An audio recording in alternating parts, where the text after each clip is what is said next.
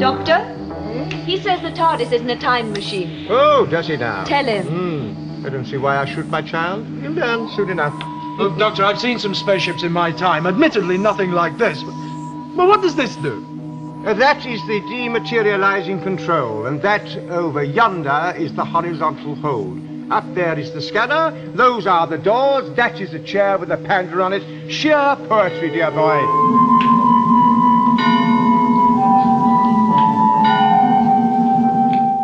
Welcome to Who Worth Watching, where we're going through this 50 year old show from the beginning to determine what's still worth watching for a modern audience. I'm your host, and I'd prefer it if you didn't call me Doc. My co host is Guy, who always serves a nice eggs and English muffins breakfast to his prisoners. Hello, Guy. Hello, Doc. I just hope you don't include that nasty English alleged bacon with the breakfast. If I can get good American bacon, that'll be what I offer. So, wow, kind of a landmark, you know. We started this whole thing about a year ago, and here we are at the finally at the last episode of season two of William Hartnell. Well, the last surviving episode, we've we've had to we've had to forego a few. Well, yes, but this was the last uh, story of the season, so it's not we didn't lose anything at the end of the season, at least. So. Oh, okay. But yes, that's true. We unfortunately weren't able to watch them all. The nice thing is, the first story of the next season had been lost up until a couple months ago when they actually put out an animated version. So hmm. we're going to be able to cover that. I've never seen it, and I'm holding off ah. because I want to watch it for the first time when we talk about it. So that should be interesting. Ah, very good. But today we are talking about the Time Meddler. and uh, I would, you know, uh, once again, I'm curious to see what you think. I don't want to tip my feelings. So Yeah. we'll just have to see how it goes. So let's move on to the first episode, The Watcher. So we left things after the chase last time when the awesome mechonoids fought the lame Daleks. and it's clear which monster is going to be famous going forward. Am I right? Uh, time will tell. And of course, tragically, Ian and Barbara return to Earth, leaving the doctor with your least favorite companion, Vicky. and, you know, what do you have against this innocent girl who was terrorized by a giant insect costume for so many years? Well, uh, I think it's pretty clear at this point that she's a home wrecker. You know, the home being the TARDIS, and uh, you know she she uh, immediately comes in and replaces Susan, and you know she's only been here for part of a season, and already she's driven away Barbara and Ian. So I don't know. I think I, I think she's just she's got her little angle she's working. yeah, yeah, well, that's one way to look at it. and uh, we see her looking at an old clock in the TARDIS, and she's missing Ian and Barbara, and so is the doctor. And he seems offended that they took their first opportunity to leave him, which is also true to William Hartnell. I mean, he, you know, he's an old guy who's an actor who's used to the uncertainties of actors and he of being an actor, and so it's really confusing to him that you would be on a hit TV show and leave it. I mean, he just Yeah. doesn't understand that, right? So Yeah. this uh, this might be a good opportunity. I don't think we ever did discuss what the behind the scenes, the Doylean reason for uh, the characters Ian and Barbara leaving was that the actors really did just want to go, or Yeah, I I think you know, and I have to admit I haven't read up on this recently, so I'm having to recall old memories. But yeah, I think they just felt like you know you you're on a show for a couple of years and you move on to something else. I mean, when you think about it, if you're like a BBC actor, you're really used to like, oh, I'm going to be in this historical movie, and then I'm going to do this, and then I'm going to do that. You know, you don't think of it, especially quite at that time, as oh, I'm going to get on a TV show and be on it for ten years. I mean. I Mhm. think that happened much later. I mean, they do have these long running kind of soap operas in England, like East End and such, which our friend Toby is on. he's on uh, Coronation Street, I Or believe. Coronation? Street. Well, thank you. Probably. You're probably right. Oh, I don't know these shows. I've, I haven't seen them. I, I, I could be wrong too. It's Here's just- what I'm going to promise you. We're never going to do all episodes of Coronation Street or EastEnders. all right. You know, I just think that that they just felt like, well, after a little while, you go on and do something else, right? Hmm. Um, I don't. I'm not aware that there was like any big drama or anything, Okay. um, other than Hartnell being annoyed at people Yeah. leaving.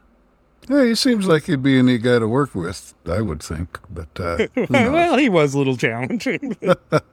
uh, so, the doctor and Vicky, related to kind of what we're talking about, they discuss why Vicky is staying with the doctor.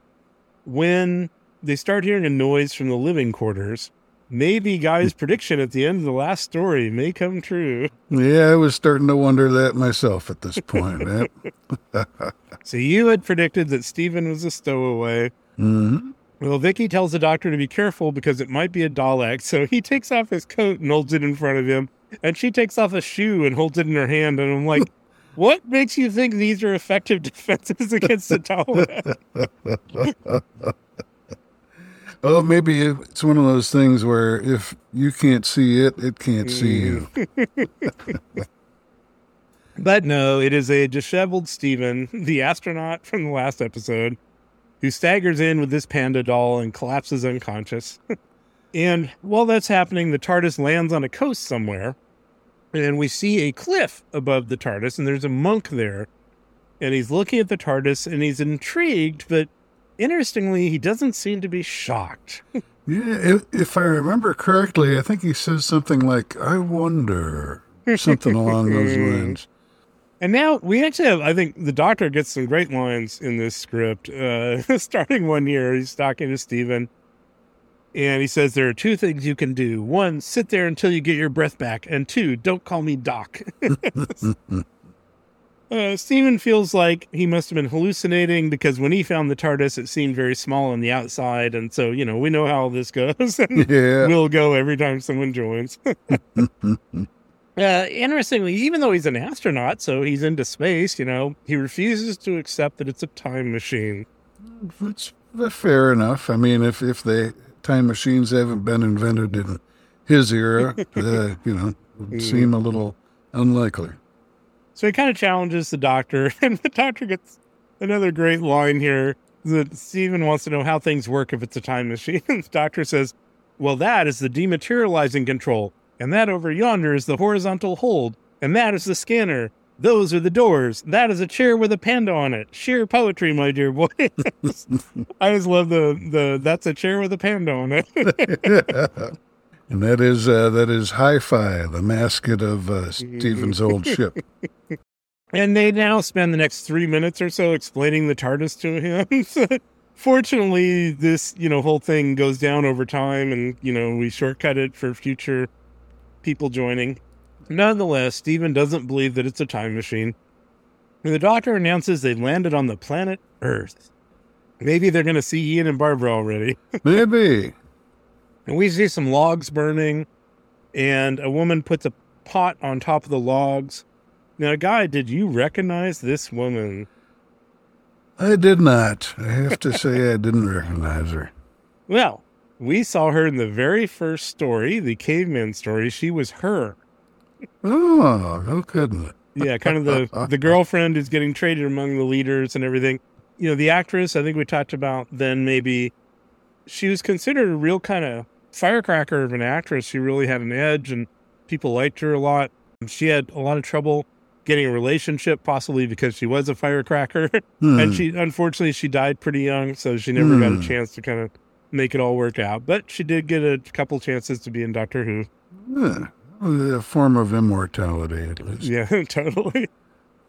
So there are some people standing around in kind of primitive sackcloth clothing, and a man comes in to report that something landed on the beach. And the something is a very big box, you know, probably washed up from a ship. so two of the men head out to the beach to see if they can get something from this box.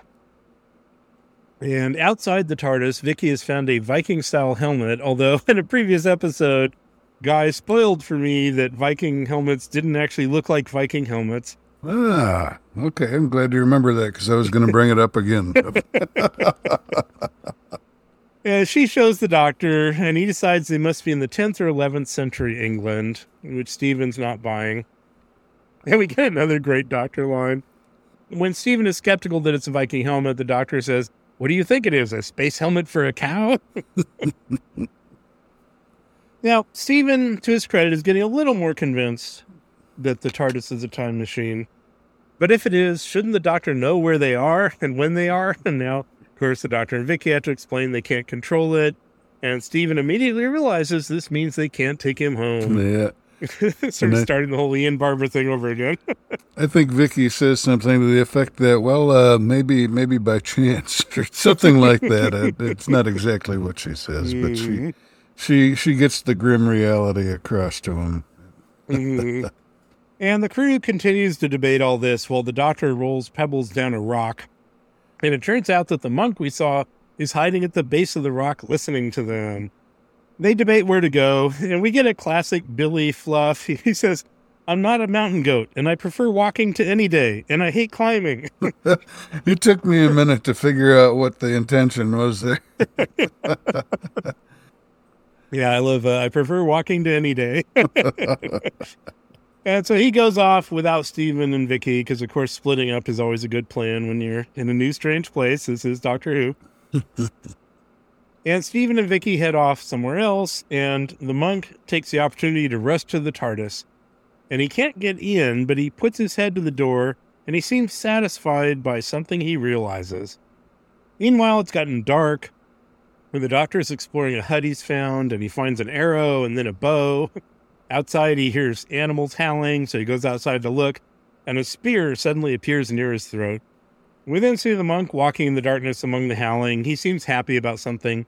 He goes into a building. We see a light in a window turn on, and then we hear monkish chanting. Hmm. And now we're back to the two men who were originally looking for the TARDIS on the beach. It seems to be gone now. They figure it was crushed against the rocks. And that woman we saw previously, her, uh, who used to be previously her, pours some mead into a horn and brings it to the doctor. So apparently she was the one who found him and threatened him with a spear. Now, going by what we saw in the Aztecs, once he drinks the mead, I assume they are married. Yeah, that'd have to be Coco. Uh, they can hear the chanting of the monks, and the doctor asks her about the monastery, and she says the sound changes direction sometimes depending on the wind. Then they discuss the recent Viking invasions that have been repelled, and the doctor is feeling her out for when this is, and he mentions various kings' names, and he ends up querying about when the good King Edward died, and she says it was the beginning of the year. And I looked this up because, you know, I don't know anything about this stuff. King Edward ruled for 24 years, which was quite long. He was killed in 1066, which, you know, you might be familiar. It's kind of the year that's considered, I think, the beginning of modern England. hmm Uh, he was replaced by Harold Godwinson, who was pretty quickly killed by the Normans, who were the people who invaded England at that time. And, you know, I think the result of their invasion of England sort of created modern England. At least that's my take on it. And 1066 is considered a really critical year. Yeah. So, of course, naturally, that's where the crew, the TARDIS crew, would find themselves. And I did a little bit of research, and 1066 by some people is considered the end of the early medieval period. Hmm. The doctor suddenly verifies with her that they are in Northumbria. So I think, you know, England wasn't necessarily a name yet. Although, with the Romans, they did, what did they call it? They called it, In Assassin's Creed Valhalla, England's divided up into a lot of districts. There's like Kent, and there's, uh, I don't know, Shropshire and uh, Leicestershire, and I don't know, a whole bunch of, you know, regional areas. So, yeah. well, I'll take their word for it.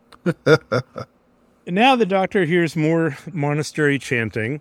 And at one point, the chanting suddenly slows down in a weird, distorted way. and clearly, this means something to the doctor and immediately calls for woman because he's a modern male. he asks her the way to the monastery. And she tells him it was deserted for years before the last few years, and they've only actually seen one monk who kind of showed up out of nowhere. And so he's all intrigued by this, and so he heads off to the monastery. Meanwhile, Stephen and Vicky are lost, and they hear someone. they have very different approaches. Stephen thinks they should just go and talk to the person, and Vicky says no, they should follow him, and she holds him back and asks, "Supposing you do what I say for once." As we'll see here, Vicky kind of definitely asserts her control in this story. Mhm. And a man with a staff passes them, and he finds something on the ground. And Stephen lets his instincts get the better of him and runs out and confronts the guy and fights with him. And the guy runs off, but Stephen got the thing he found. And guess what? It's a modern watch.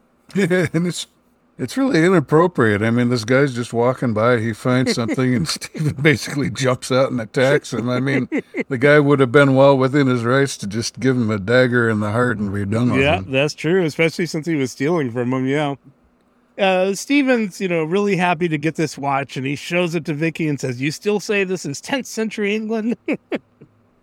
Meanwhile, the doctor reaches the monastery, and he finds a way in through a side door, and he explores the building until, shock, he finds an old-style phonograph. Now, it was I I don't know how old style it was when this was filmed, but to you know us to be very because it's got that that sort of horn Right. that you know that you then uh, put the you know you put the needle down and it Mhm. plays to the horn. But it turns out the chanting is a vinyl record. Mhm. and clearly the doctor has realized something. He's very amused. He's cackling to himself in the classic william hartnell doctor way. But then wooden bars crash down behind him and imprison him. And the monk we've been seeing comes up holding a huge candle and laughs an evil laugh. And it's the end of the episode. And uh, just so the listeners are up to speed, uh, we should mention that uh, the the phonograph had not been invented in 1066. Though uh, vinyl records had been, oddly enough. they sat around for thousands of years until someone could figure out how to play them. okay. Uh, well, next up, episode two The Meddling Monk. All right, episode two. I should mention that I have some reference material from Chrissie's transcript site. It's just a collection of scripts, and I often find it useful to refer to. I have watched this episode twice now, so I'm not cheating. I just like to have a little extra intellectual uh, reference there.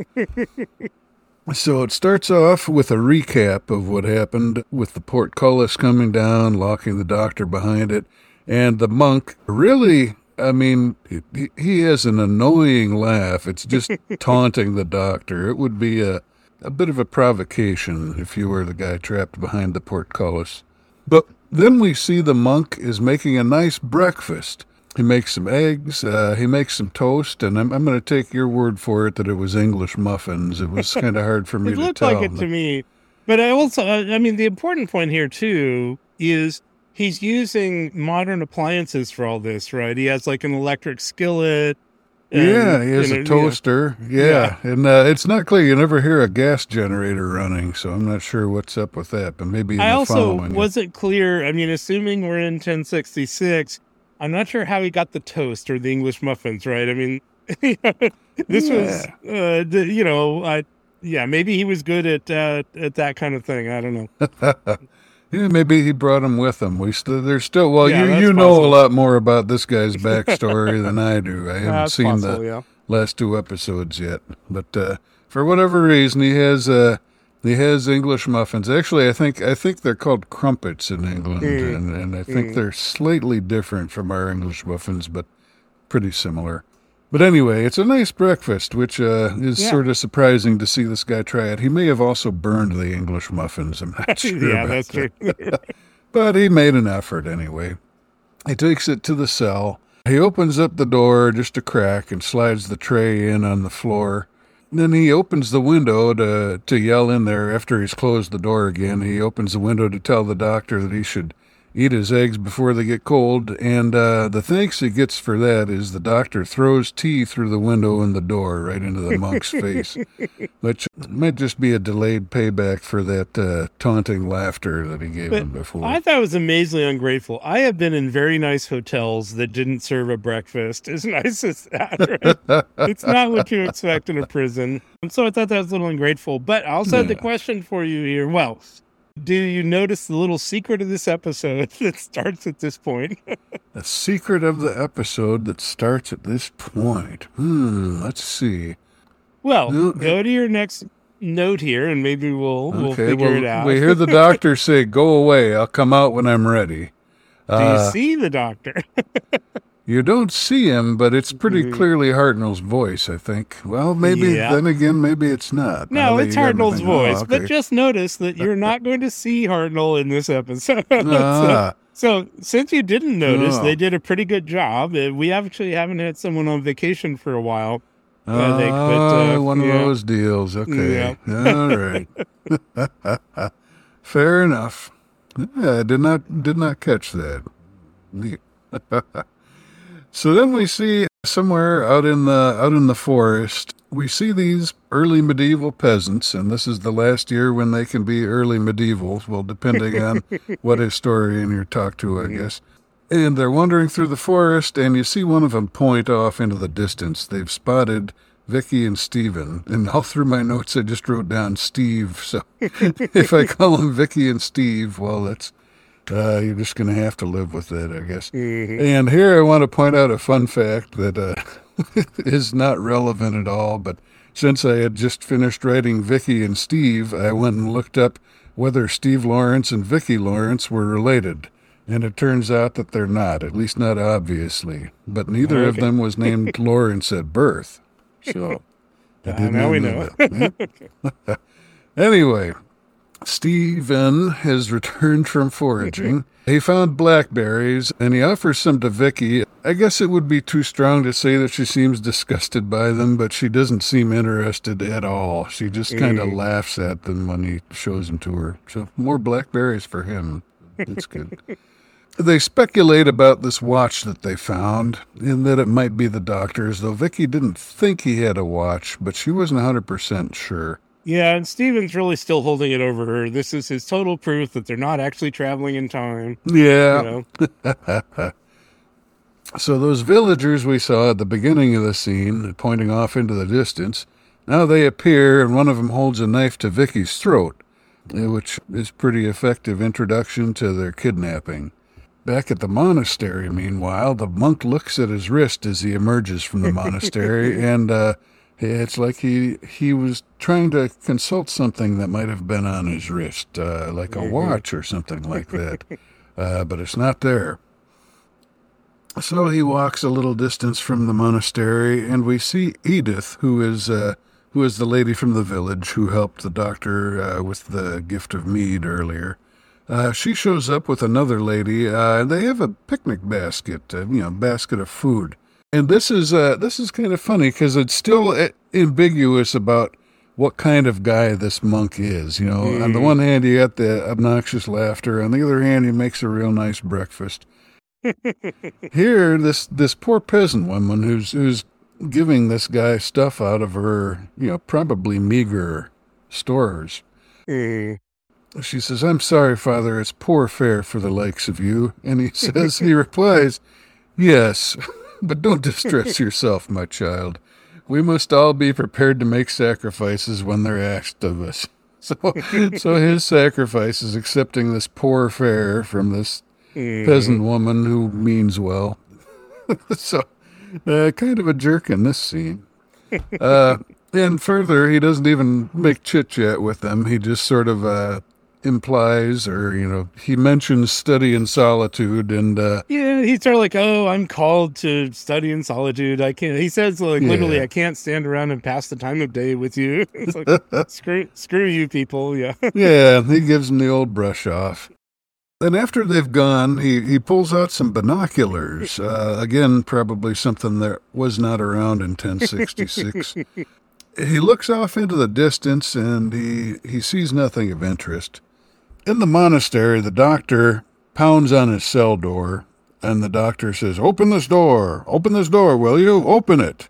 And uh, that's that's all there is to that little cutaway. Um, And uh, yeah, the doctor should know that's not going to persuade anybody. But ah, well, it fills a few few moments anyway. We go back to the monk, and he's making himself comfortable on a windy cliff. Uh, he's trying to line up some pinches of snuff on his hand, but the wind blows him away. He looks through the binoculars again, and this time he spots a Viking longship. This looks like a real ship that was hmm. built for probably not for this production. I'm guessing it's footage they took from something else that the BBC made. Yep, that's exactly what it is. Oh, okay. See, I'm getting the rope or getting the hang of the Doctor Who here. when the monk sees this, he says, "At last, at last." Although it's a little insulting to the show to say, "Oh, that looks good. Must not have been from this show." Yeah, yeah. I mean, they they, they, they do some real nice stuff uh, with the resources they have. They they don't always, but a lot of the time they do. But in this case, this is actually a working, functioning ship. yeah, and you're actually seeing it out on the water, so you know you can just imagine the hassle and expense of that. So yeah, it's not something Yeah. a TV show could just do. in the village of the uh, of the peasants. uh, in the vil- in the village. You just gave me flashbacks. to Previous uh, season we had uh, I'm not getting the reference offhand. It'll probably the village. Come on, here. Oh, ah, yeah, yeah. oh, yeah. it's it's not a good joke. It was No, just- no, that's that, that's good. It just, yeah, it uh, had to wrap my head around it for a second there. Very good. what was I? Oh, uh, I just watched last night uh, the Pentaverate, which is um, it's a cute show. It's uh, it gets a little bit preachy, but it's it's it's funny. It's cute. Uh, but they they modeled they used basically the same typeface as they did in The Prisoner, which turned out to be a modified version of Albertus. So this is this is that that same font, but they're they're using a slightly different style guide, like the capital E's are different or something like that. But anyway, uh, that's just a digression since we were talking about the prisoner there. Back in the village, the native or the peasant village, I guess they are natives also. Steve and Vicky, Stephen and Vicky are made to sit down on a bench outside of a hut. And it seems that Stephen is starting to get convinced now. He thinks that these are very convincing Saxons. Mm. And in the finest Doctor Who tradition, we've seen this happen many a time. Two villagers, in particular Woolnoth, who's the head of the village, and Eldred, who is the suspicious one, these two argue over whether these outsiders can be trusted. Oh yeah, and I bet one of them does and one of them doesn't. Exactly. Woolnoth, the the mayor type, he seems to be want to be friendly. But Eldred, after some discussion, suddenly he moves as if he's going to attack Stephen.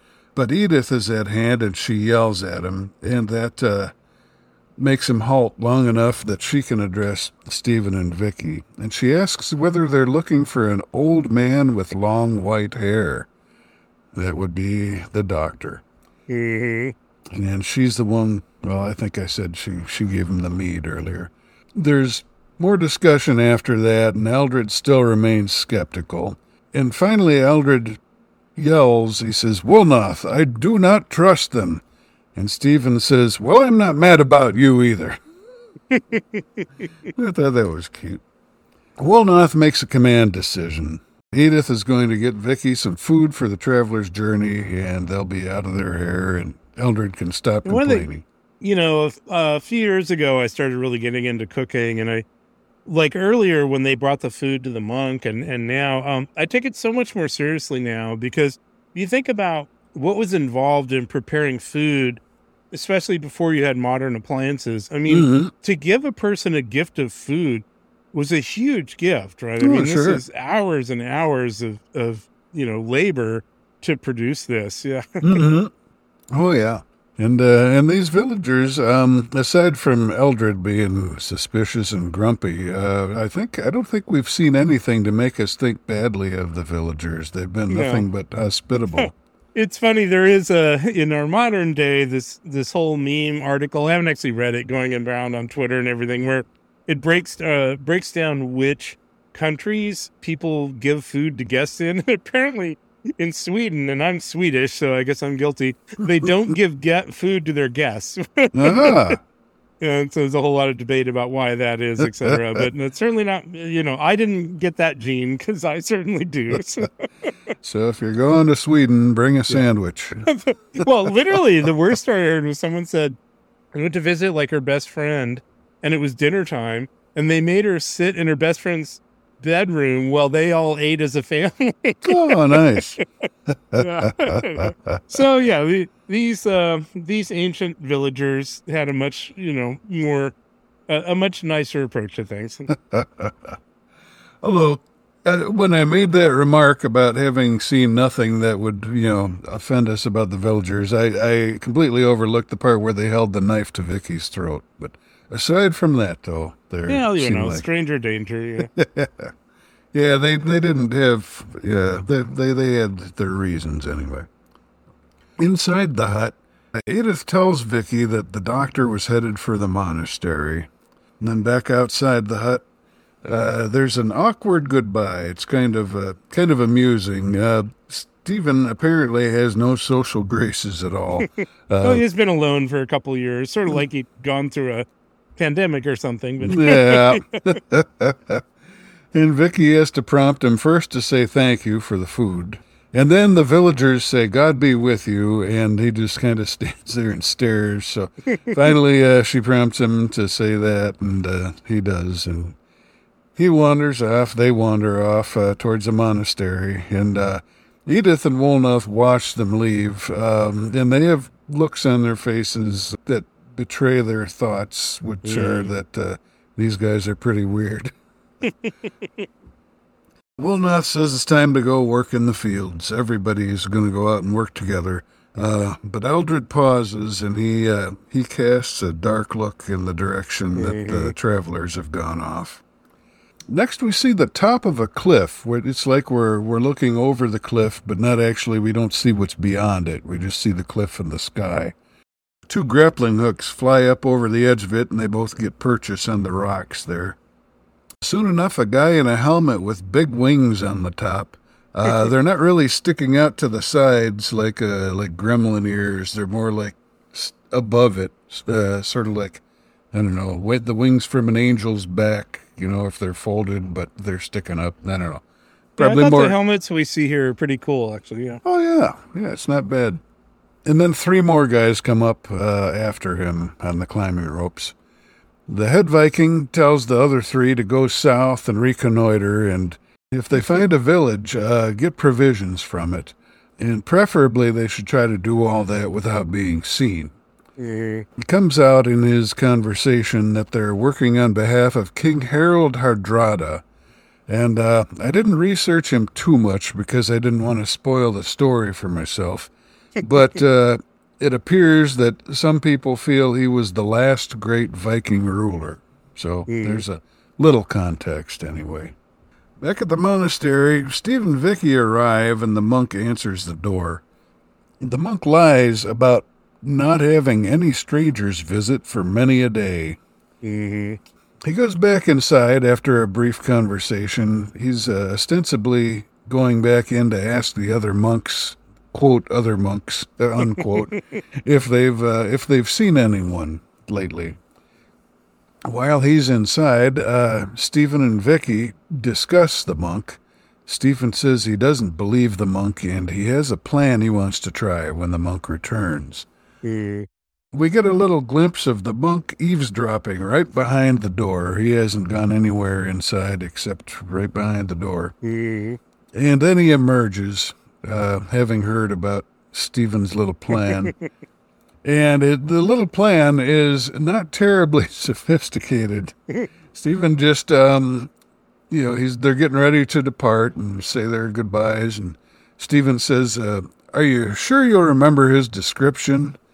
And the monk, uh, the monk falls for it, or seems to. He says, long white hair, a black cloak, and rather strange check trousers.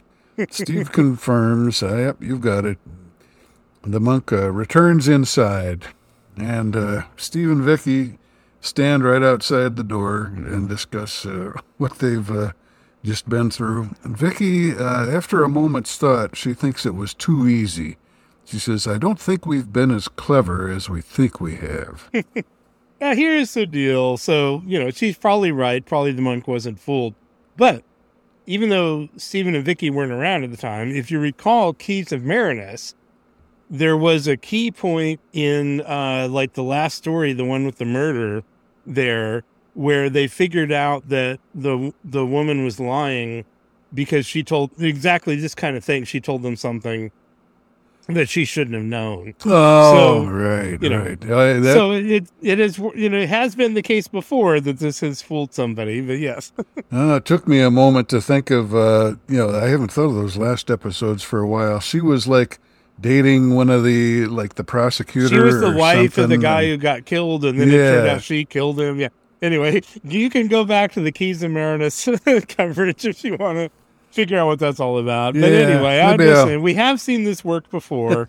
You No, know, I I, rem- yeah. I remember the the the the deal now because she was like dating the prosecutor. They had a little Mm. plan going, but anyway, yeah, I can listen to the podcast again if I want a refresher.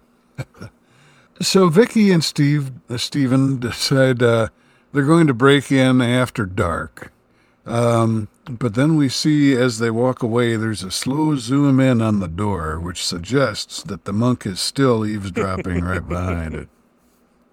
And now, you know, learning what we do about how these things work, and they were basically filming live, they could have shown him listening again, which might have been repetitive. But it also means they might have needed him somewhere else, so they just used this shot so that he didn't actually have to be there while he was, you know, getting in place for the next shot or whatever. No, sure. Yeah. So back in the village, uh, Edith hears a noise outside her hut, and she grabs a spear and goes to investigate. Um, but as she gets a little distance from the hut, one of the Vikings drops quietly out of a tree right behind her, and he grabs her. And then we see the other two Vikings heading towards the door of the hut. Uh, back at the monastery, we just get a quick glimpse of uh, Steven and Vicki casing the joint. And uh, as you just mentioned, this might be another one of those things where it's just put in there to allow a, a more elaborate scene change. Yeah, true. Because soon enough, we see the village again where we just were. And now Wulnoth is coming back uh, from working in the fields, presumably. He sees there are some scattered pots on the ground outside of his hut, and he rushes inside. Inside is just Edith. She looks dead at first. She's lying there with her eyes open, but we'll find out soon that she is alive, but she's in shock, uh, almost catatonic, but she can Yeah. speak, as we'll find this is shortly. pretty disturbing. The whole thing Mhm. about this, both the implications of what clearly happened and the way she's reacting, and we get again, you know, you know, we try not to say it back to, oh, and this is a kid show.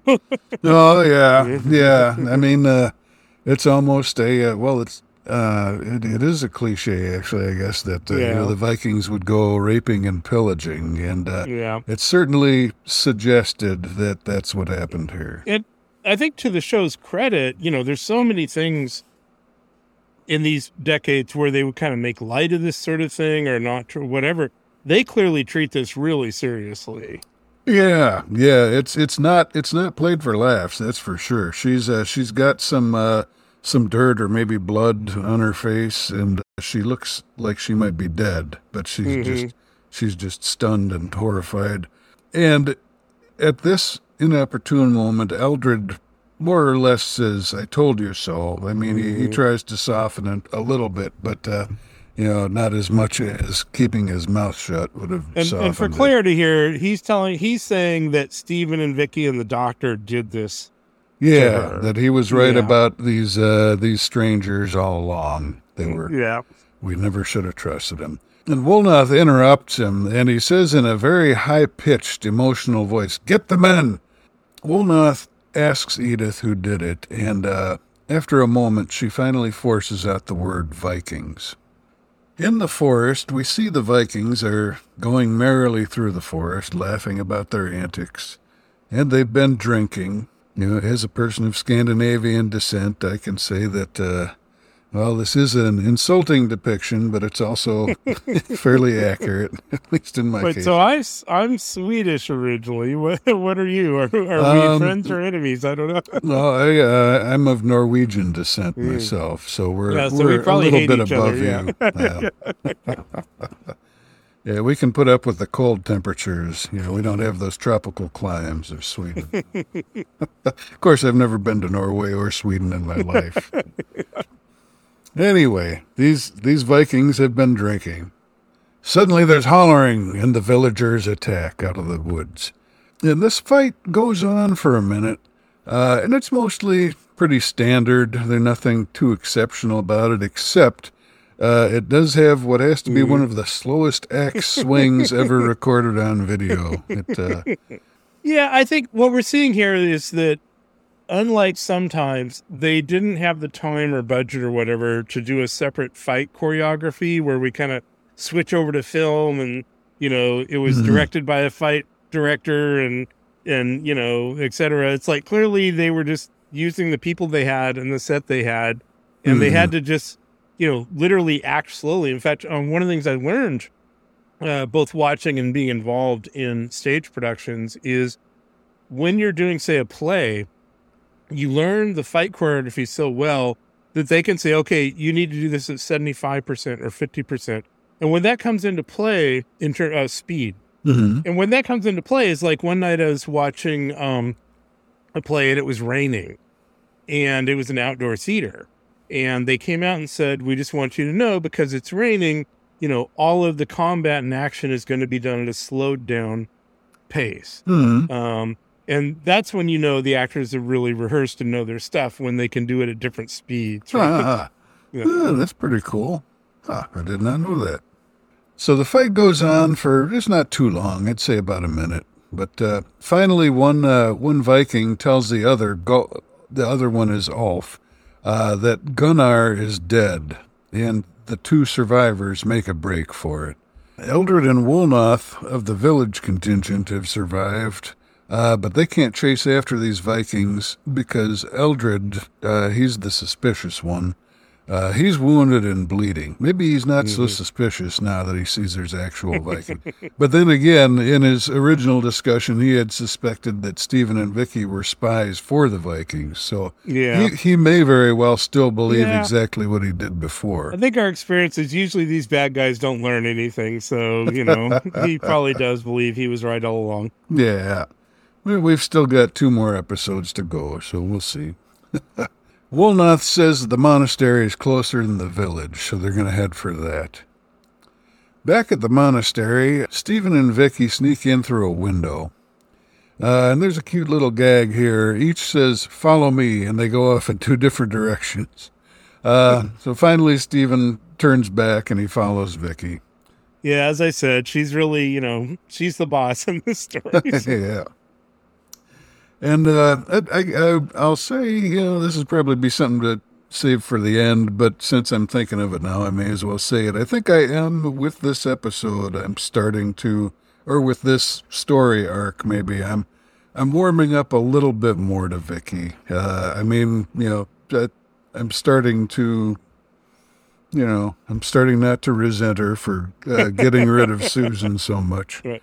Um, well, and I think it it's interesting that this is the first time she doesn't have the shadow of the others over her, right? So she gets to play more of a role and develop the character more and you know, yeah. Yeah, yeah, she's she's managed to she's managed to eliminate all the competition.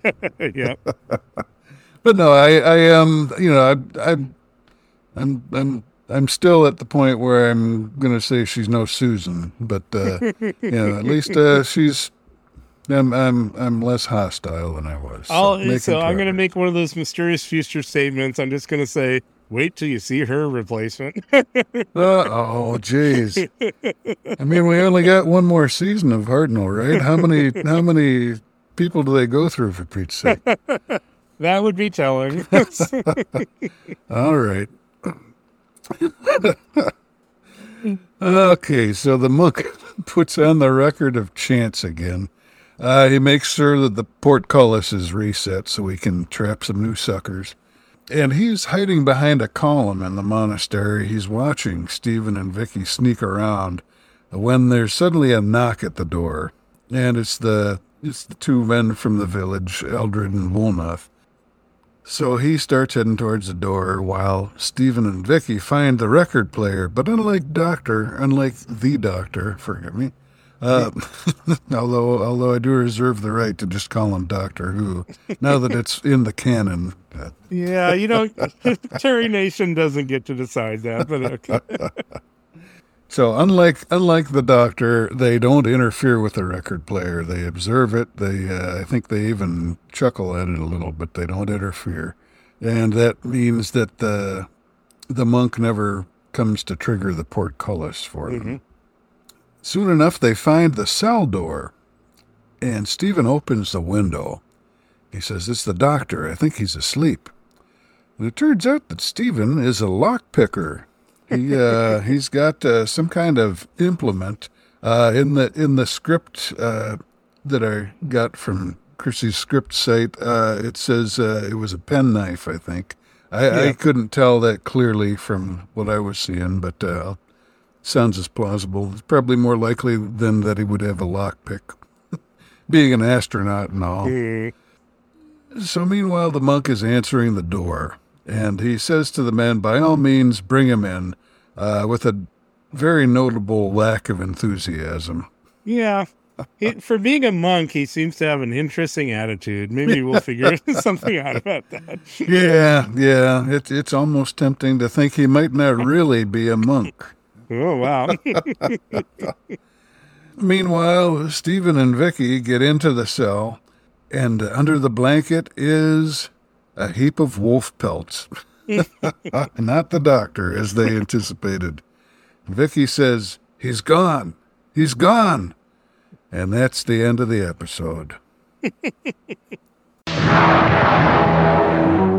So let's do a, you know, mid-story check-in here. First of all, you know, I think actually, and it is, it is sort of confirmed by the fact that, that you didn't really notice, which I don't think is a criticism of you. I think they actually did a pretty good job of not having the doctor in this episode and not making it feel awkward, right? I mean, you hear his voice a couple times, but everything else going on, it doesn't feel like, oh, we're missing the doctor. Like you're just watching the stuff that's happening, you know? Yeah, they threw enough interesting stuff into this episode that it really, um, as you said, I, I didn't really notice the doctor wasn't around for the whole episode. It's, uh, it's just, uh, it was, it was an intriguing episode. It still had its filler moments, but, uh, uh still very entertaining.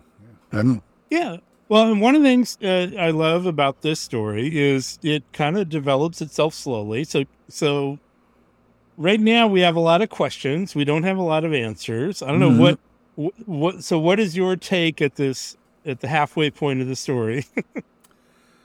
Well, I know the monk was waiting for the Vikings for some reason. Um, I don't know what the reason was. It's pretty obvious that the monk is uh, from the future. I mean, the, between the electric toaster and the record player and the uh, and the fact that the story arc is called the Time Meddler, although although that could be the name of uh, any episode that included the Doctor, I guess. yeah, yeah. But I will say, for a story that develops very slowly and has all these secrets, the title is rather a spoiler. but yeah, I think uh, I feel like uh, from what you said, and I agree. Like this is one that just pulls you in, and you don't know everything that's going on, and there's intriguing mysteries, and they're not just revealing it too quickly. I really enjoy this one, and and Mhm. um, you'll see what you think of the the next couple. And Do you have I- any? pre- Well, you said the monk is from the future. Uh, any other predictions you would make at this point? Hmm, I guess there could be some point where Eldred screws things up by getting all hot headed. What else? Um, hmm, anything else? Well, the Vikings. Well, oh, oh, oh! I bet I know. It's going to be an apocalypto type ending. Because, well, did you ever see Apocalypto? No, I didn't. Oh, okay. Well, basically, um, I don't want to give away the ending of it, but I'm gonna, I'm gonna guess that at the ending, when all this, all this intrigue is going on between the Vikings and the, you know, the TARDIS crowd and the monk and the villagers and all that, um, all of a sudden, uh, the Normans are going to invade, and it's going to be a whole new ball game. So that's going to be my theory.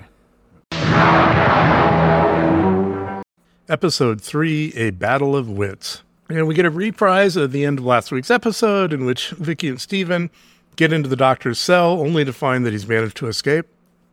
The monk brings the two locals, one of whom is wounded, to a room and says to make the wounded guy comfortable and he'll be back to tend his wounds. And Vicki and Steven debate how the doctor got out of the locked cell. Vicki's sure it's a secret passage. And there's this little theme, right, where Vicki always has an idea and Steven always shoots it down. and then, at least in this story, it turns out to be accurate. So Steven is skeptical that there's a passage, but they scour the walls and find a loose stone, which opens a door. And I'm not sure this is the best way for him to concede. He says, Who's a clever girl then?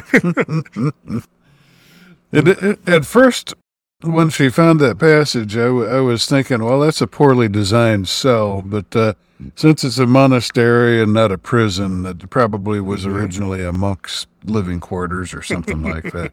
Yeah. So after they've gone into the passage and closed it behind them, the monk comes into the room, and he there's a funny little bit here, and then there's going to be a callback later on. He sees that the doctor's not in the room, and he assumes he's hiding behind the door. So he does this sort of spy-like maneuver where he leaps around to you know catch him behind the door, um, but he's not there. And it seems like just a funny moment, but again, it'll come back if you pay attention uh, later on. And unlike Vicki and Steven, the monk can't figure out how he got out. So he goes back to the wounded guy. And we see that the doctor is back in the home of the woman he'd met originally, Edith, who's been through a few things since they last saw each other. Yeah. And one of the things I noticed subtle here is she has wounds on her face. You know, she has scratches and bruising, and she's sort of tending to them and, you know, has like a little towel up to them. And the doctor doesn't notice this at all, doesn't ask. You know, hmm. it, it's a, you know, it's one of those not pleasant sides of the doctor. He's got his own thing to do, and he's you know, just not going to notice Yeah. Although, human stuff like that. Although it could, uh, it could be tact on his part too. you know. Maybe figures her husband was beating her.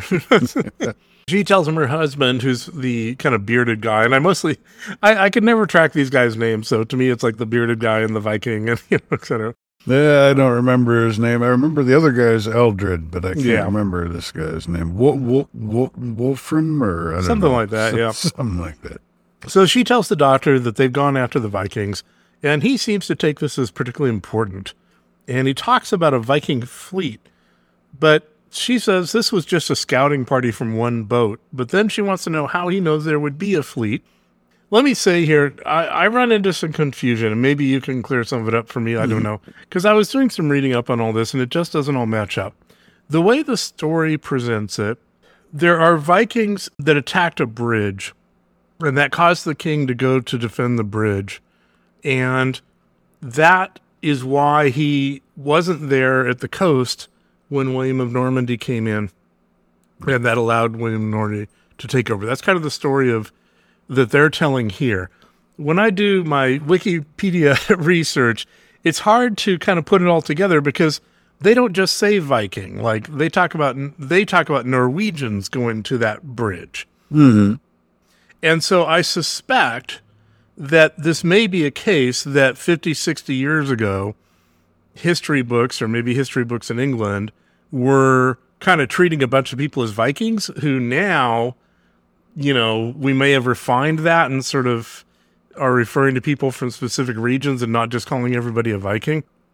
Yeah, it it could be. I don't. I didn't even look up the history on it. Although, at least from that Assassin's Creed Valhalla, I got the impression that the the Vikings were just going all over the place and settling and intermarrying, and you know, France was one of the places they went to. That's one of the confusing things because the Normans were actually Vikings, if you put it that way. Um, the Vikings had gone to Normandy and, just like you say, integrated. So that's where it all just gets confusing because yeah, everybody's a Viking, or yeah, so so. Anyway, you should get your history from a podcast where we half-ass read Wikipedia and and use uh, Assassin's Creed Valhalla for our history.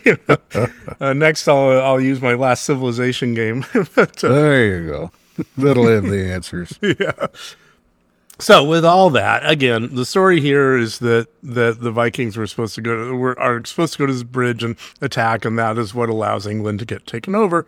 So the doctor assures Edith that the Vikings' initial attack in the south will be defeated. And then he says he's got to go face the monk. He realizes the monk has got some stuff going on here. Steven and Vicki are looking for the doctor, and Steven finally admits that the TARDIS must be a time machine, but he doesn't understand the whole thing with the watch and the gramophone and all that. And like the doctor, he comes to the conclusion that these oddities must have something to do with the monk. So he wants to go to the monastery and check out the monk, which in this case would be the good idea since we know what's going on, because of course that's where the doctor is. But in this case, Vicki has a bad idea. And she says they should keep looking for the doctor outside of the monastery so they can all go investigate it together.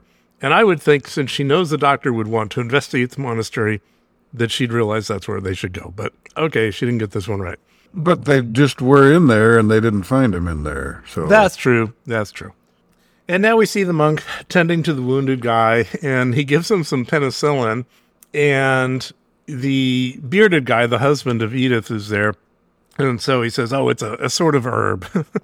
and uh, Well, then it's he, not too far off. It's, it's mold, right? yeah. then he tells the bearded guy uh, to take his sword outside, as this is a monastery. And while that guy's going off, the monk wakes up the wounded guy, this is Eldred, and asks if the Vikings they've seen were a scouting party, then how long would it be until the main invasion fleet? And he says two or three days. The bearded dude comes back and says Eldred is too weak to travel. And the monk mutters about how he wishes he could give him a blood transfusion. And then he wants the bearded guy to take Eldred away, but the bearded guy refuses. He's just too weak. He says his wife Edith will call regularly to help out. The monk's not happy about all this. He doesn't like having company staying over, which I can appreciate. One uh, one thing that might be worth uh, mentioning here is that blood transfusion. Uh, you know, when the monk says that he wishes he could give him a blood transfusion, the monk doesn't seem to be sarcastic or joking. Uh, Yeah. You know, it, it sounds like he actually wanted to help. So the monk is, at, still at this point, the monk is a kind of ambiguous figure. It's not sure is he a good guy, a bad guy, or Yeah, know, that's true. I mean, he's annoyed that people show up, but then he actually does try to help him and does give him penicillin, which he didn't need to do, like you say. So, yeah, he's he's not a totally bad guy. And I think one of the things that really makes him work, and of course, we'll talk more about this at the end, is that I think the actor plays him pretty jovially, you know, so, y- you know, he's easy to like. Oh yeah. The two surviving Vikings uh, from a fight they had in the last episode are making their way through the forest, debating what to do. Do they go on and try to accomplish their task, or do they worry about saving their own hide? And they have a pretty big disagreement about it. Pretty much comes to blows. But they finally agree on a plan to go to the monastery and ask for sanctuary. And once inside, they'll take hostages. So sounds like solid, solid plan. Good people. Oh yeah. And now we get, which uh, this is honestly my favorite thing in this whole story. we get this shocking reveal, just this this picture or, or a shot of a chart on the wall. It's a big to do list, a progress chart, and it's a literal to do list with eight items on it. And I'm just going to read through it because I think they're funny and they do relate to the story. So it says number one, arrival in Northumbria, and it's checked off. It's been done. number two, position atomic cannon, checked off. like, oh, what? number three, sight Vikings, and we now see the monk is checking that one off as we're mm-hmm. watching. number four, light beacon fires. Number five, destroy Viking fleet. Number six, Norman landing. Number seven, Battle of Hastings. Number eight, meet King Harold. and I'm a fan of the getting things done system, which is a way of sort of doing to do lists and stuff when I bother to actually do it. Uh, but if you if you read up on that philosophy, you realize these to do items are what they say are not actionable. They're not nearly granular enough. Nah, uh, he has to break each one into sub steps. yeah, each each item needs to be something you can do. So so destroy Viking fleet is just too vague. That's all I'm saying. Well, Well, he, he- he did have step two, position atomic cannon. you Yeah, know. that Once was, you've uh, got that, then then destroy Viking fleet. Well, it's sort of self evident. I guess so. And, and step two was one of the better better ones, yes. But then we have like Battle of Hastings. Well, you know, okay, what's that? It's let other people fight the Battle of Hastings. Yeah. Again, a very easy one. So he rolls up the chart and takes it to. I kept debating what this was a stone table or an altar. I thought maybe, or a sarcophagus. And we learn mm-hmm. later that it is a sarcophagus. It's a big stone sarcophagus. And he's using it as a kind of table. And he starts making measurements on maps. And there's a pounding on the door because you can never get any work done around here without somebody showing up. Yeah, I know that feeling. And he decides he doesn't want any more visitors, so he ignores it. But the pounding keeps going on. So he goes to the door, checks around, there's no one there, closes the door. Immediately, there's more knocking. And he opens the door quickly, still no one there. He wanders outside a bit, and a big stick is poked into his back by the doctor, who has returned from vacation. and uh, I will say in all this that it's one of these cases where you can kind of tell he's back from vacation because Hartnell has, you know, got lots of energy and lots of hmms and all that. Yeah. Yeah. So he, he's poking this stick into his back, and he tells him it's a Winchester. Yeah. He says it's like an 1873 or some specific year. right. And he takes him inside and moves him along inside. And then we see Vicki and Steven at a cliffside near the water, looking for the TARDIS. And Vicki realizes the tide must have buried it or taken it out. And Steven says maybe the doctor moved it. But Vicki realizes he could have only moved it by dematerializing it, which means that he wouldn't be able to get back to them. So she's getting kind of depressed. Mm-hmm. And then Steven finds some kind of gun trained out to sea and hidden by bushes. Yeah. This is the atomic cannon, presumably. And he realizes they've really got to get back to the monastery. So- Meanwhile, the monk has been leading the doctor in circles.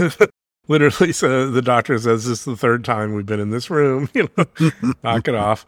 And the monk quickly turns around and sees that it's just a stick, not a Winchester. the doctor says he can still use it on him as a weapon. And we've seen him do that before, so that's true. But now there's more pounding on the door. And the doctor says he'll open it while watching the monk, and the monk says the doctor's not wearing the right clothes, and they have a long conversation about all this. And the main thing for me in this is that clearly the actors are having a lot of fun. I think these actors got along really well. Mm-hmm. Eventually, the monk convinces the doctor to, to wear a monk's robe. And the doctor says, no monkery, which I, I assume was kind of a pun on monkey, monkeying around or something. So the doctor gets dressed up and they head to the door. And the doctor opens it, and there's a Viking with a sword, and he takes away the doctor's stick. The sword wins over stick, I guess. Oh, yeah. And they put the doctor in a cell, which, as we know, is probably not a good idea because he already knows how to get out of the cells. Uh, there's no key, so one of them needs a guard.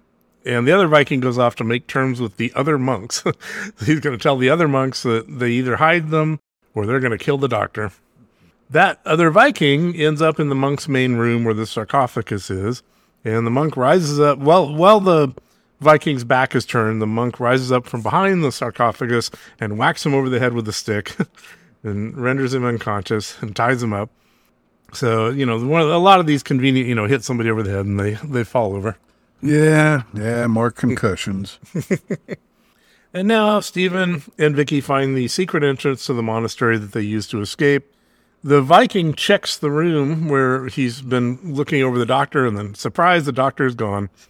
And he goes into the room to see what's going on, and he sees the secret exit. But so he starts looking through the secret exit, and this is the joke from earlier I was referring to because this time the doctor is behind the door. so he comes out from behind the door and whacks him. So they reverse the entire thing where, you know, this time he sees the exit and thinks the doctor went that way and, and all that. So I just thought that was a funny little It callback. I, I didn't catch that. It's good. And now the monk shows up at the hut with where Edith is and asks for the village's help.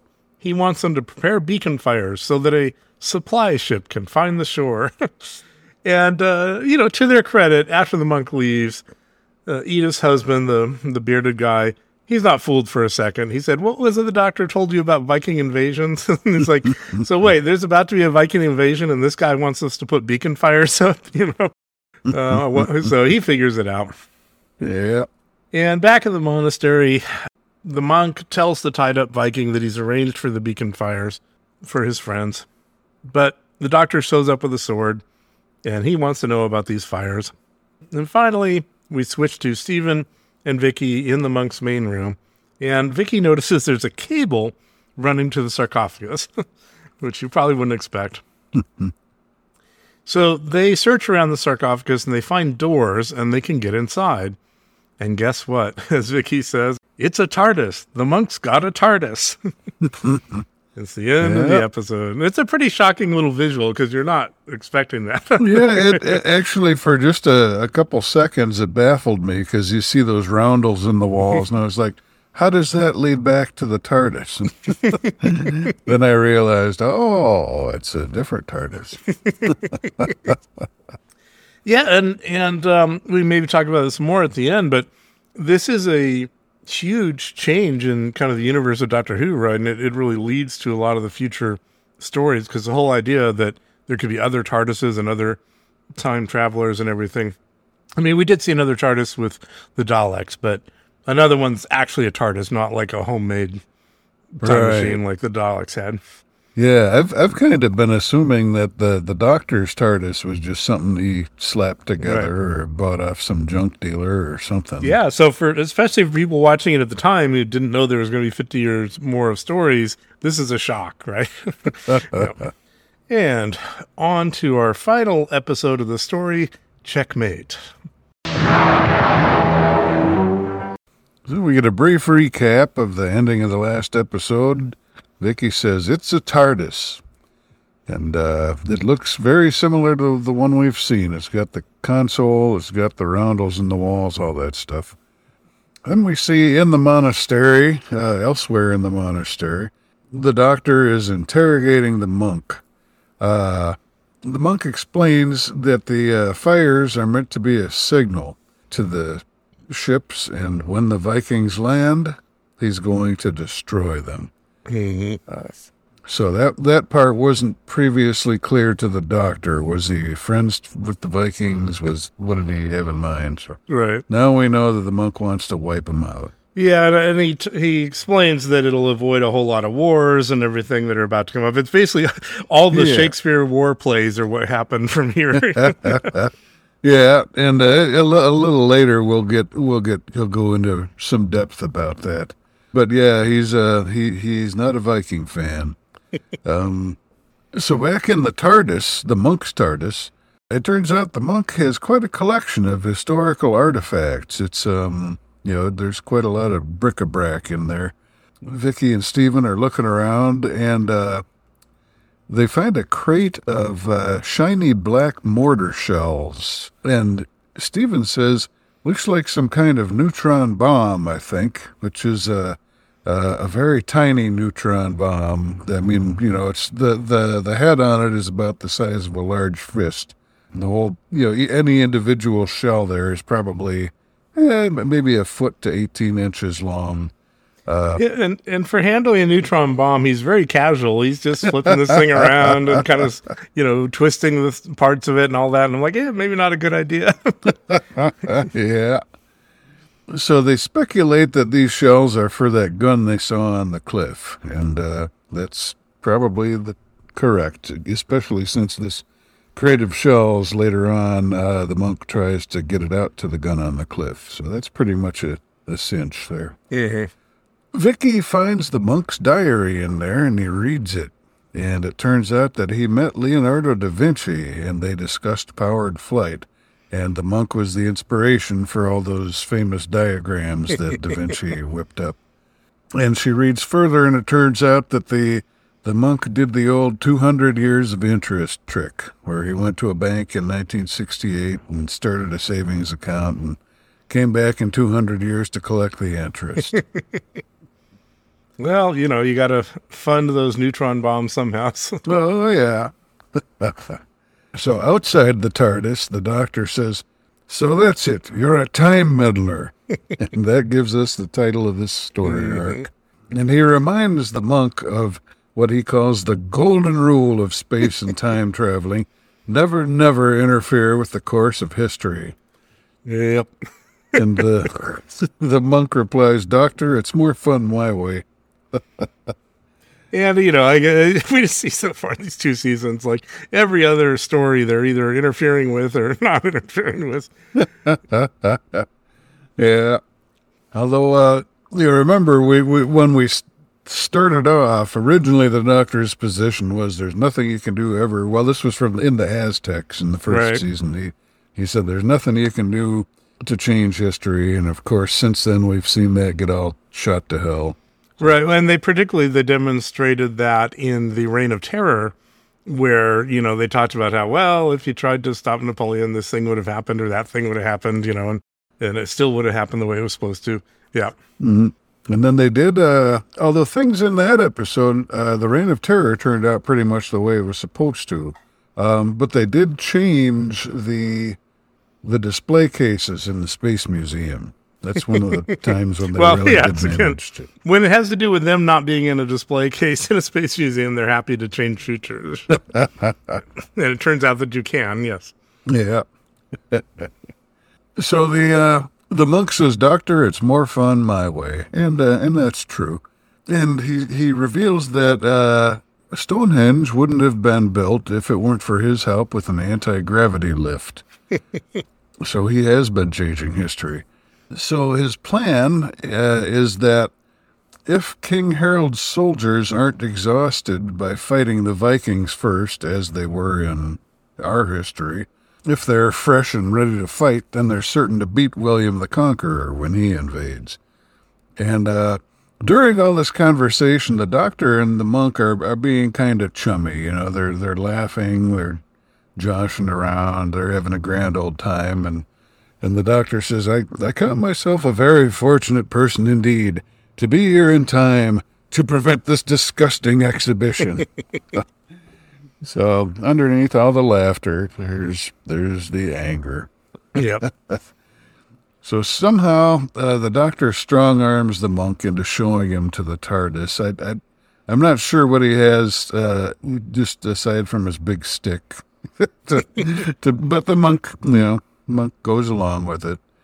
Elsewhere in the monastery, meanwhile, one of the Vikings calls for Ulf, the other Viking, and the recovering villager Eldred sees the Viking, so he's aware that uh, they're in, in the monastery here. The Vikings argue whether they should leave now, but one of them suggests there may be treasure in the monastery, so that gets him to stay a little longer.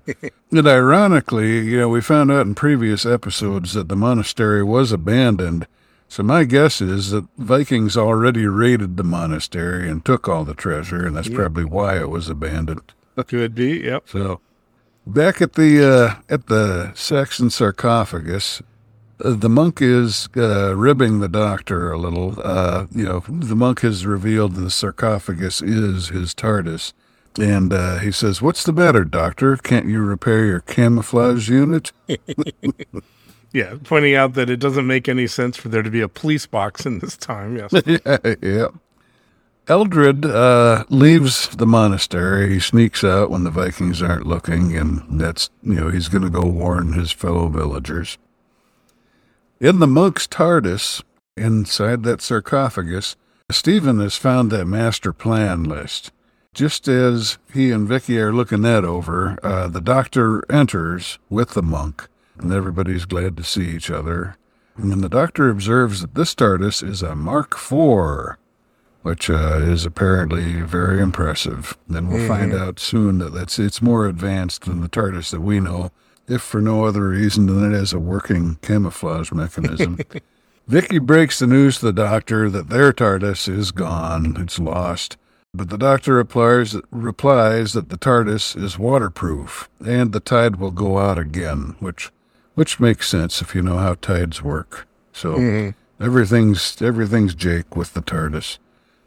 The doctor observes that the monk has made some changes to to his TARDIS, um, and the monk brags about his automatic drift control that lets him be suspended in space for whatever reason. The doctor uh, estimates that he comes from a time about 50 years earlier than the monk's time. So I'm not sure how he would know the TARDIS was a Mark IV unless it was already invented 50 years earlier. But anyway, the the monk's 50 years uh, has 50 years more history under his belt, I guess. Yeah, it's an interesting question because yes, since he left and hasn't really seen what's been going on, he wouldn't know. Yes, but he does. So who knows? And here's where the monk reveals the grand strategy behind his master plan. He says he wants to improve things. He says he knows King Harold would be a good king. He says there wouldn't be all those wars in Europe, those claims over France went on for years and years. With peace, the people would be able to better themselves. He says they could have jet airliners by 1320. He says Shakespeare could put Hamlet on television. Which, you know, is a uh, you know, questionable idea, I think. But uh, Yeah. so there's more talk. And finally, the doctor just says, What can we do with this man? He's utterly irresponsible. He wants to destroy the whole pattern of world history. so, uh, apparently, wh- whatever drawbacks the pattern of world history may have, which by this time in you know, the doctor's experience would include the, the Holocaust and World War One and the Civil War, and you know, plenty of plenty of downers in there. But uh, but it's a pattern that uh, he thinks needs to remain intact. And while while he's uh, fretting about what to do with the monk, the monk makes a break for it. But as soon as he gets outside the TARDIS sarcophagus, he's grabbed by the two Vikings. hmm But he thinks fast, and he says, "Long live King Hardrada! Those are your enemies. There, quick!" and at that suspenseful moment, we switch over to the village, and it's it's a moderately long scene, a lot of arguing amongst the villagers what to do. But what it ends up being is Edith as the voice of reason, and she basically realizes that the doctor is pretty much a good guy, but the Vikings are coming, and uh, the monk is still sort of an unknown quantity, but uh, he's kind of suspicious, so they think he's probably a spy for the Vikings. Mm-hmm. So they all get ready to go up to the monastery and give the Vikings and the monk what for. So back at the monastery, the monk and the Vikings are gathering up the crate of neutron mortar shells. and uh, the monk says that they're charms to guide the ships, uh, which the Vikings seem to seem to buy it. Unfortunately, they're very heavy charms, so they're not too happy about that. Yeah, and he mutters something under under his breath, you know, some amusing little remark about you know the the ships will know they're there, or something like that. Meanwhile, the reason that Steven and Vicki and the doctor aren't interfering with this is because they're all tied up. Steven and Vicki take a moment to argue about what will happen if the monk changes history, and it's uh, it's mostly your standard science fiction speculation stuff, like oh maybe we'll immediately have our memories replaced with the new history and you know, stuff like that. Meanwhile, the doctor looks like he's asleep, but it turns out he's wide awake, but he was deep in thought. And he says he must be stopped. He's uh, it's very It's one of those like close up on his face moments. Yeah. yeah. We get a quick glimpse of the villagers heading through the forest toward the monastery, searching for the Vikings. Back at the monastery, we see the Vikings carrying the crate out the front door, but then the villagers descend upon them. So the Vikings flee back into the building. The monk flees away from the building, and the crate is just left behind and all the shells within it as the villagers pursue the monk. It's not clear whether some of the villagers stayed inside to pursue the Vi- Vikings, or maybe maybe they were already uh, beaten up. But uh, actually, we know they're not because we'll we'll get to that.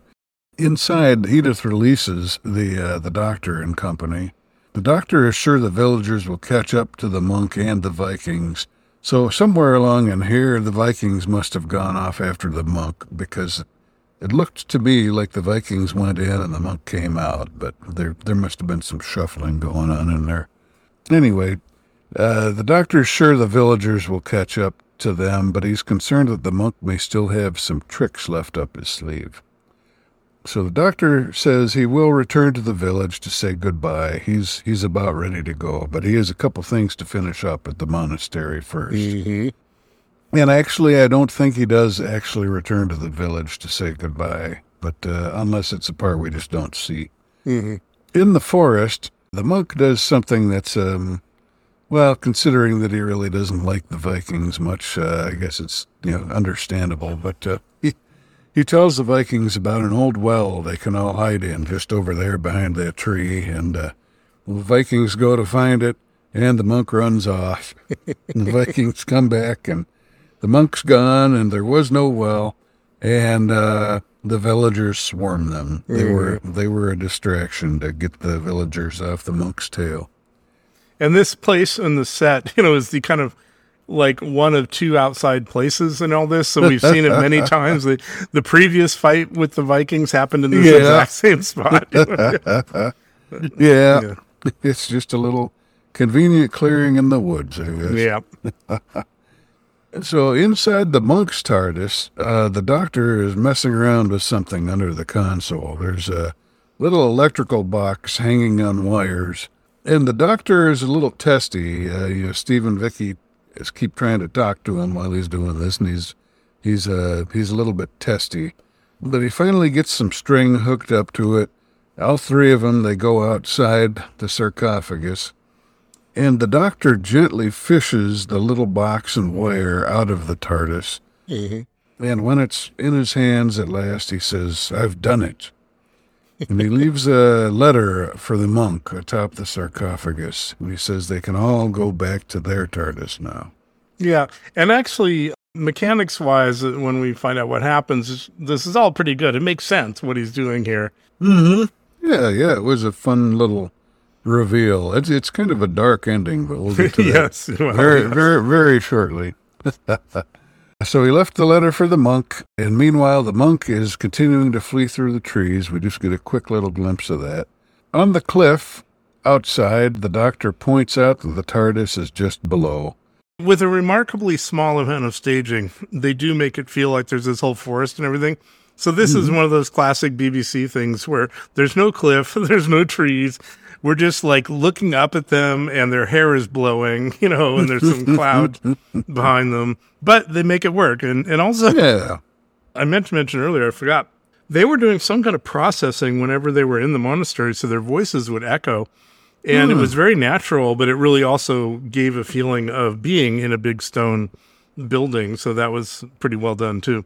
Hmm. You know, and I don't think I noticed it once. I'll take your word for it.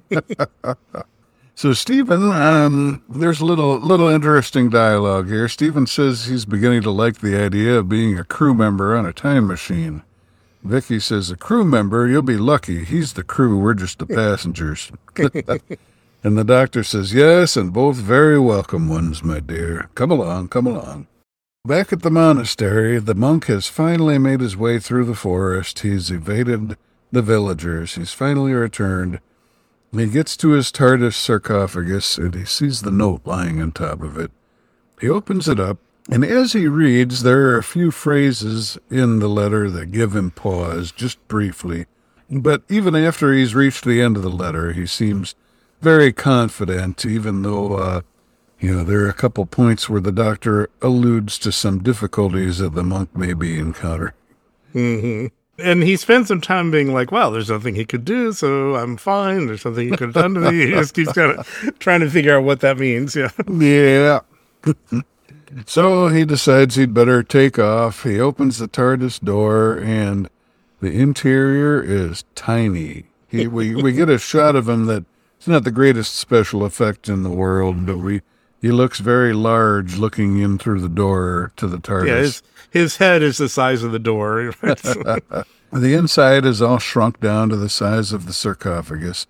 The doctor took the dimensional control that makes it much bigger on the inside. and the monk cries out in despair. He says, Marooned in 1066. Oh, doctor. and he sits on the steps and puts his head in his hands. Well, you get a quick glimpse of the other TARDIS, which is making its awful ratcheting noises, uh, getting ready to dematerialize or whatever it does.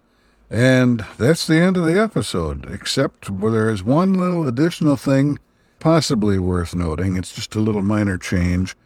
The end credits now have these white facial profiles, like three quarter profile. First we see Steven, then Vicki, then the doctor. They're all just kind of looking serenely off into space. Yeah, th- this is like a season ending thing, you know, because we, we had that same kind of story background that we saw at the end of season one. So I think they're just, you know, they Mm, like to yeah. do kind of a special outro. one thing I wanted to mention is in the doctor's note to the monk, he said, "Oh, I may come back and free you at some point." And this is just one of many times that the doctor is either lying or never gets around to it. You know, he never goes back to Susan. He never goes back to this guy.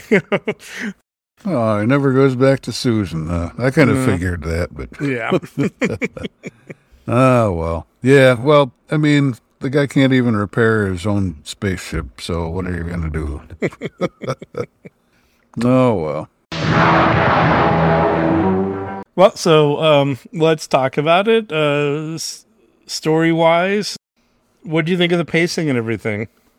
It was good. It was good. I think um, it could have fit into three episodes, but that's a that's a Doctor Who constant, more or less. You know. You know, you always be thankful for four because it's not six. uh, I think four is a pretty ideal. Uh, you know, yeah, they might be able to do it in three. I think four is pretty ideal. One thing I'll say is, well, they do have a lot of running back and forth and stuff that could technically be padding. I don't think it feels like padding because the difference is, unlike most things, almost everything that's happening is moving the story forward, right? You know, if people are running over here, it's because it's something that's going to end up being important yeah. instead of just kind of going back and forth. Yeah, it was um it was it was good overall. I didn't think um you know, it wasn't it wasn't the kind of thing where some people just made very obviously dumb decisions just for the sake of advancing the story. It all all hung together pretty well. The monk the monk's plot was was interesting. I mean, uh it, it, would have been too weird for me to ever try such a thing because you just don't know what's gonna happen. I mean, they didn't even know if Shakespeare would still exist if he changed history, you know. So, let Right. alone broadcasting it on television. So, I mean, yeah, it's it wasn't it wasn't the greatest plan in the world, but he had a certain kind of logic to it, at least. And at least he had all the steps worked out. yeah. they never got to meet King Harold, so No. Well, we don't know. Maybe yeah, I guess he could have before. I mean, I don't think he has very long to meet him, but Yeah. we talked about the fact that they started moving away from historicals because they just weren't popular, even though we've tended to enjoy them. hmm And I think this is a really interesting thing that is a first, right? Where it's the idea that it starts as a historical and then it turns out not to quite be one, right? And and I mm-hmm. think that sort of makes it it's the first historical that you could say is really a Doctor Who because it's it doesn't have the whole thing of oh we're just meeting some famous person and do we change history or not? It's like oh, you know, here's another time traveler who is changing history and has watches and and cannons and or you know Yeah, we d- we don't really meet any big kahunas. You know, we meet a Yeah. few Vikings and a few peasants, and uh, that's that's about it. Right. And of course, as we mentioned, you know, opening up this whole new world of the idea that there are other time travelers with TARDISes. And they say in there that they're from the same place. So, you know, this is pretty, uh, uh, pretty important in the history of Doctor Who in terms of story background. Yeah. So, uh, so the monk then, if he's from the same place that Susan and the doctor were from, then maybe he's also missing his uh, orange sky or whatever awful thing it was that Susan described. Yeah, Gallifrey. Yep. we'll get there eventually. So, I mean, actor. Well, the actor-wise, let me ask. You know, uh, are you warming to Vicki, or is she still kind of a, you know? Yeah, yeah, she's more fun now. I, I, I don't know that anything has changed about her. It's probably just more my gradual acceptance that Susan's gone. But uh, yeah, she's um, she's good. I, I, I think I'll probably warm to her more, uh, you know, in episodes to come, and then uh, you know, the third season will be over, and it won't matter anyway. And uh, well, how about Steven's first full story? He's good. I like him. So far I'm I'm getting a kick out of him. He's um he's fun. Yeah, he's he's got potential. yeah, unfortunately, some of the key stuff with him is lost in the future, but uh, Oh, hopefully they'll do animated ones at some point. Well, so we come down to it. What do you think? Is it worth watching? oh yeah. Yeah, this was uh this was a fun a fun story arc. And there there is some stuff that's dark even by Doctor Who standards. You know, we had uh Edith in one of the earlier episodes had a terrible Yeah. experience, or Yeah. what, what we assume was a terrible experience. But she did seem to bounce back. I mean, I guess if you're a medieval peasant, you got to be resilient. But uh, Yeah. but still, um, she seemed like she might be able to go on with her life. And Well, all so that. this story is one of my favorites of the Hartnell era, and we did. I meant to talk about uh, Peter Butterworth, who's the monk. Uh, we talk about actors, and I think that he, he just makes this work, right? I mean, the casting was critical here. If if it had been the wrong person, I don't think the story would be interesting. I mean, it is interesting, but you know, in, in the whole thing of what he's trying to do and everything. But I, but I just think he needed the right personality. And this guy, like I say, he's a he's a little bit evil, but he's not totally evil. And he and the doctor can have some fun back and forth. And Yeah, yeah, there is that. Uh, he does have kind of a jovial aspect, and uh, yeah, the if it isn't maybe completely virtuous that he's going to slaughter all those Vikings, well, they were coming to slaughter other people, you know. But um, but then, uh, of course, the ending that he gets is uh, is really yeah, well, dark. it is cruel. That's true. And some, and that's an interesting thing with the doctor, right? Sometimes uh, he's pretty cruel with what he does to people. Well, there's not off the top of my head. I, I couldn't think of another way for the doctor to solve the problem. You know, He could have taken him along with him and maybe tried to tie him up or something. Who knows? Yeah, yeah. But I mean, one way or another, if this guy gets access to a working TARDIS again, Yeah. he's just going to keep on doing Yep. more mayhem. Now, this is also note this is the second time in just a couple stories where they had a perfectly good working time machine and they chose to not use that or to destroy it and continue using the TARDIS, which, you know, Yeah, you know, they, they, they could have tied this guy up and taken him to the other TARDIS. and- but, uh, yeah, you know, they didn't want to move all their stuff, I guess. I can yeah, understand it'd that. be a hassle. yeah. Okay, well, we're at the end of the second season, and next up, we're going to do a wrap up episode of the entire season with a special guest. We'll see who that is. Yeah. Anything else you want to say about this story? No, no, I don't think so. I was kind of hoping we'd get to see at least one of those neutron bombs go off. but, uh, Yeah, I don't think the budget allows for that. Although they could have probably just got some stock footage from World War II. But no, no, it was good. It was, it was fun. Good way to wrap up the season. Okay.